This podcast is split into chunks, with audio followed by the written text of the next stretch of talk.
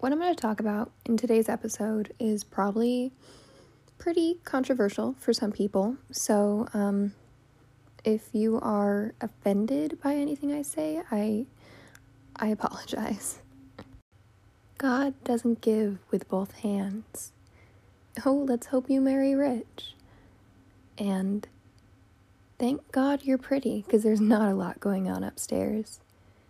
These are all things that I've been told, and it's led me to believe that I'm not actually a smart person.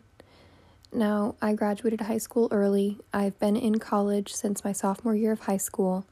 I like to believe that I am a smart person, but I am what is considered conventionally pretty. And apparently, that means to many people that I can't also have a brain.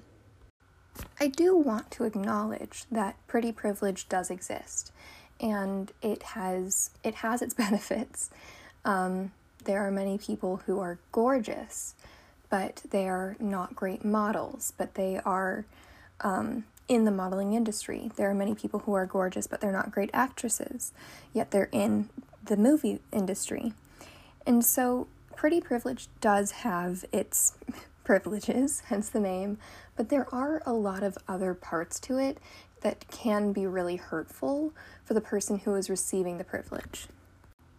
Growing up, I was not the cutest kid on the playground. I definitely um, danced to my own beat. I would dress the way that I wanted, even if it wasn't what was considered um, popular. I would act the way that I wanted, even if that meant reciting Harry Potter lines to people who did not understand it. And um, a lot of people really thought of me as that one weird kid. So I, I really feel like I grew up with sort of like an ugly duckling situation.